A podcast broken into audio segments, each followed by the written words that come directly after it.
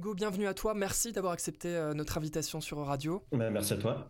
Euh, on va parler avec toi de la question de l'engagement de la jeune génération à la lanterne de ton propre euh, engagement, puisque tu fais partie de l'association Climates. On va en parler. avant toute chose, j'aimerais que tu nous dises qui tu es et, et que l'on parle de ton, de ton parcours, un parcours d'ingénieur qui a commencé dans la géologie, c'est ça? Ouais, c'est ça exactement. Euh, à la base, j'ai voulu faire un peu des études de géologie directement après le bac, puisqu'à l'époque, j'étais plutôt attiré par le fait de comprendre un peu euh, notre planète et plutôt aussi attiré par le fait de travailler dans la nature, euh, de pas travailler forcément dans un bureau. et puis, au fur et à mesure, ça a un peu évolué. Donc, au début, j'ai fait ça pendant quatre ans. J'aimais beaucoup la géologie, j'étais assez passionné. Et puis, en grandissant, au bout de ouais, 3-4 ans d'études, je me suis rendu compte que les principaux débouchés des études que j'avais faites, ils m'allaient pas du tout niveau euh, éthique. Voilà, c'est un peu le paradoxe, c'est-à-dire que j'ai choisi des études parce que j'aimais la nature et j'avais envie de la comprendre. Et euh, à la sortie, euh, les principaux tafs dans lesquels je pouvais m'orienter consistaient à l'exploiter et à la détruire. Ouais. Donc tu fais le choix de, faire une, année de césure et c'est un peu pendant cette année que, que vraiment prend racine, si, si j'ose dire, ton engagement sur les questions climatiques. C'est ça exactement, c'était l'année du coup 2020-2021, donc euh, l'année euh, des deuxième et troisième confinements où j'ai eu du coup beaucoup de temps. J'ai décidé de faire un stage euh, dans l'éolien pour sortir un peu de ce que je connaissais. Et puis c'est aussi une période où je me suis mis à, beaucoup plus lire, à me renseigner, à suivre les sujets écologiques. C'était la période, on parlait beaucoup de Greta Thunberg encore à ce moment-là. c'était la période de la loi climat et résilience en France, etc. Donc oui, c'est à ce moment-là que j'ai j'ai pris conscience encore plus du, problème que, j'avais un peu mis de, côté euh, pendant mes quatre premières années d'études. Alors à ton retour de césure, tu intègres euh, l'Institut français du pétrole et des énergies nouvelles à Paris, euh, en alternance donc au Crédit Agricole dans le département énergie renouvelable. Et donc c'est à ce moment-là que tu décides de t'engager dans l'association Climate au poste de coordinateur du pôle recherche. C'est ça, exactement. En fait, j'avais envie d'un engagement plus concret, euh, qui était un peu la, une forme de conclusion de la prise de conscience et de, des lectures que je fais depuis un an, un an et demi. C'est un peu pour ça que j'ai eu envie d'aller euh, voilà, euh, côtoyer concrètement les, les, autres militants, les autres personnes qui sont engagées pour, pour le climat. Et puis, j'ai aussi choisi de faire une école qui me permettrait d'avoir une, approche plus économique de la société, de, comprendre cette partie, parce que c'était vraiment une partie assez obscure qui, pour le coup, est centrale dans la transition qu'on doit faire. On peut pas la faire euh, en mettant de côté euh, l'économie, quoi. C'est complètement, c'est complètement indispensable. Donc c'est un peu pour ça que j'ai choisi cette école. Et puis le fait que ça soit en alternance me permettait évidemment d'être indépendant financièrement euh, voilà pour la pour la fin de mes études quoi. Et donc pour euh, pour reparler de de, de l'association euh, Climate, parle-nous justement de cette cette association peut-être déjà sur sa sur sa philosophie, son ADN, ce qu'il a ce qu'il a démarquerait peut-être d'autres associations. Alors Climate c'est du coup une asso on va dire jeune et climat qui a été créée il y a à peu près 11 ans par des étudiants. C'est une sorte de communauté qui regroupe pas mal de on appelle ça des mates du coup des gens qui sont investis dans l'asso, qui viennent de temps en temps à des événements et puis d'autres qui sont beaucoup plus actifs. On a globalement trois gros axes de travail. Un sur euh, bah, la recherche. La partie dans laquelle je travaille moi, c'est voilà, on fait de la recherche sur euh, plusieurs sujets en lien avec le changement climatique. Pour en citer quelques-uns, sur la mode durable, sur euh, les océans, sur le genre, etc. Tout ça en lien avec le changement climatique. On a tout un axe euh, de plaidoyer auprès d'élus euh, locaux ou nationaux ou européens euh, sur différents sujets. Par exemple, on en fait un en ce moment sur les pollinisateurs. Et puis, on a un, axe qui est, on va dire, l'identité de Climate à la base, qui est un axe de sensibilisation. On a plusieurs ateliers, un peu des sortes de jeux de société climat, quoi, pour comprendre un peu les, enjeux du climat sur différentes thématiques, sur les, vagues de chaleur, sur la simulation de COP. Et l'idée, c'est voilà, de, de, faire comprendre ces enjeux-là par le fait d'un jeu actif à soit des scolaires, soit des adultes. Euh, on a un peu euh, adapter les jeux en fonction du public. Mais voilà les trois grands axes un peu de, de l'assaut. Pour parler plus particulièrement euh, de l'axe euh, recherche, puisque toi tu es coordinateur euh, de, de, de, la recherche donc à Climate, comment est-ce que vous travaillez? Vous vous reposez sur les compétences de chacun des membres de l'association? Vous allez chercher des compétences ailleurs? Comment ça se passe? Bah, C'est intéressant parce qu'il y a un peu de tout en fait. Déjà, il y a un gros besoin de beaucoup de gens un peu de notre génération qui viennent nous voir en disant moi je veux faire un truc pour le climat, je sais pas trop comment, je sais pas trop où exactement. Et du coup, souvent on arrive à faire du lien avec des projets de recherche qui existent déjà. Par exemple, on a un projet qui s'appelle euh, Climate Security and Peace Project, qui est euh, un peu managé par euh, une personne qui fait une thèse sur le sujet. Et donc, bon, bah, elle, elle est à fond dedans avec une approche assez professionnelle, étant donné qu'elle fait ça non-stop. Et donc, elle a une équipe autour d'elle avec pas que des gens qui bossent là-dedans, mais aussi des bénévoles qui sont intéressés par le sujet qui l'aident à rédiger des articles de recherche, qui l'aident à euh, mettre en valeur euh, le travail qu'ils font. Donc, ils font des petites vidéos pour faire de la vulgarisation sur leurs recherches. Donc, ouais, à chaque projet de recherche, il y en a sept en tout sur sept thématiques différentes. Il y a une petite équipe avec des bénévoles, certains experts, d'autres moins, certains qui sont plus sur la partie, on va dire, euh, communication et valorisation, et puis certains plus sur la partie recherche théorique. Mais à chaque fois, voilà, il y a un petit archipel qui fonctionne de lui-même, que Climate contribue à, mettre en lumière et à dynamiser. Quoi.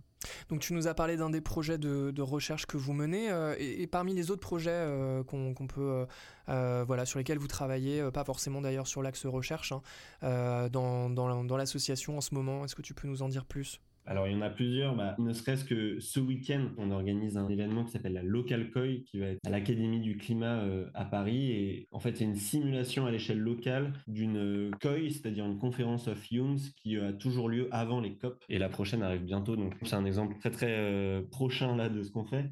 Sinon, on essaye le plus possible de développer les ateliers qu'on fait, d'en développer des nouveaux et d'en faire profiter le plus de gens possible.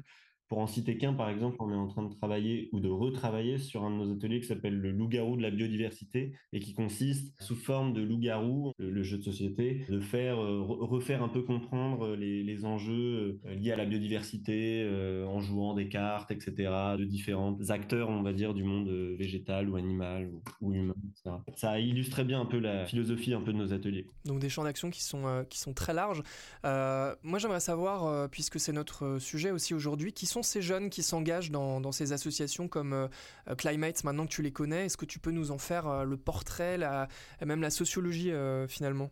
Bah, alors, euh, moi, à la base, comme je venais d'un milieu, on va dire, ingénieur, j'avais pas trop l'habitude d'être entouré de gens euh, concernés peut-être, mais en tout cas pas engagés. Donc, c'est vraiment ce que je venais chercher à Climate, sachant que j'habite à Paris et l'asso, euh, même si elle n'a pas d'endroit géographique précis, la plupart des bénévoles sont à Paris, donc ça aide aussi. Et oui, bah, globalement, les gens qui sont dans cet asso ou même dans des assos un peu similaires, engagés climat, sont, bah, pour la plupart, on, est surtout sur des, des gens qui ont grandi dans des milieux urbains et qui sont fils de cadres ou qui ont des parents qu'on fait des études, quoi. En gros, on sait bien que on correspond à une certaine élite de gens qui sont les mieux lotis, ou en tout cas très bien lotis dans, le système actuel, qui avons euh, pour la plupart été éduqués euh, bah, au fait de se renseigner sur euh, le monde qui nous entoure, de se poser des questions, etc. Et on est bien conscient que les jeunes engagés pour le climat n'ont pas la prétention de représenter l'ensemble de la population, ni l'ensemble d'une génération. Et tu nous dis que ces jeunes euh, donc, qui s'engagent sont, voilà, sont globalement issus du même milieu social, euh, qu'ils ont peu ou prou fait les mêmes études. Euh, est-ce que c'est une, une, préoccupation pardon, que vous avez, celle de mobiliser les autres jeunes, ceux qui ne font pas partie de ces cercles urbains à haut niveau d'études, etc. Ah, tout à fait, ouais.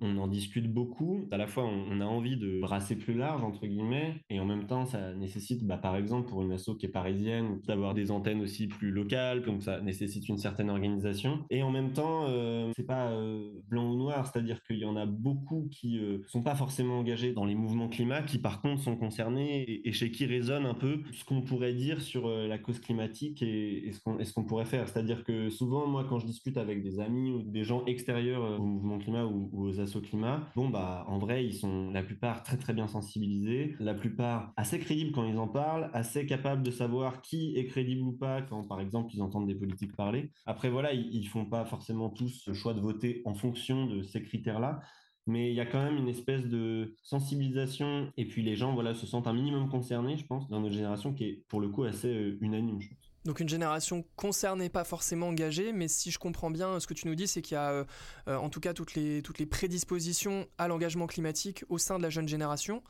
ce qui est peut-être moins le cas pour les générations précédentes. Ouais, c'est ça, exactement. Je pense que c'est vraiment ça la différence. Euh, là, on parle à n'importe qui de, ouais, de moins de 25 ans, a priori, à part si on tombe sur un gros climato-sceptique et vraiment à notre génération, moi, j'en ai jamais vu encore. A priori, il y a déjà, y a tout le, le terreau est là, quoi. Il n'y a, plus qu'à planter quelque chose et à le faire grandir, mais sinon, il y a, toute la base. Ouais, pour les générations plus grandes, euh, c'est différent. En l'occurrence, là où il y a le plus de choses à faire, c'est avec ceux qui sont en responsabilité des grandes entreprises et souvent des gouvernements. Bah voilà, c'est là que, en tout cas dans nos discussions, je pense à la fois à titre personnel, dans nos familles respectives, etc., et à la fois avec l'assaut, c'est là qu'on voit le plus gros décalage parce que bah voilà, ils, ont fondé peut-être leur carrière ou leur manière de penser sur un paradigme de euh, croissance, d'abondance, de production, de consommation, d'efficacité euh, qui doit être changé aujourd'hui et il y a un gap énorme. Hum, hum.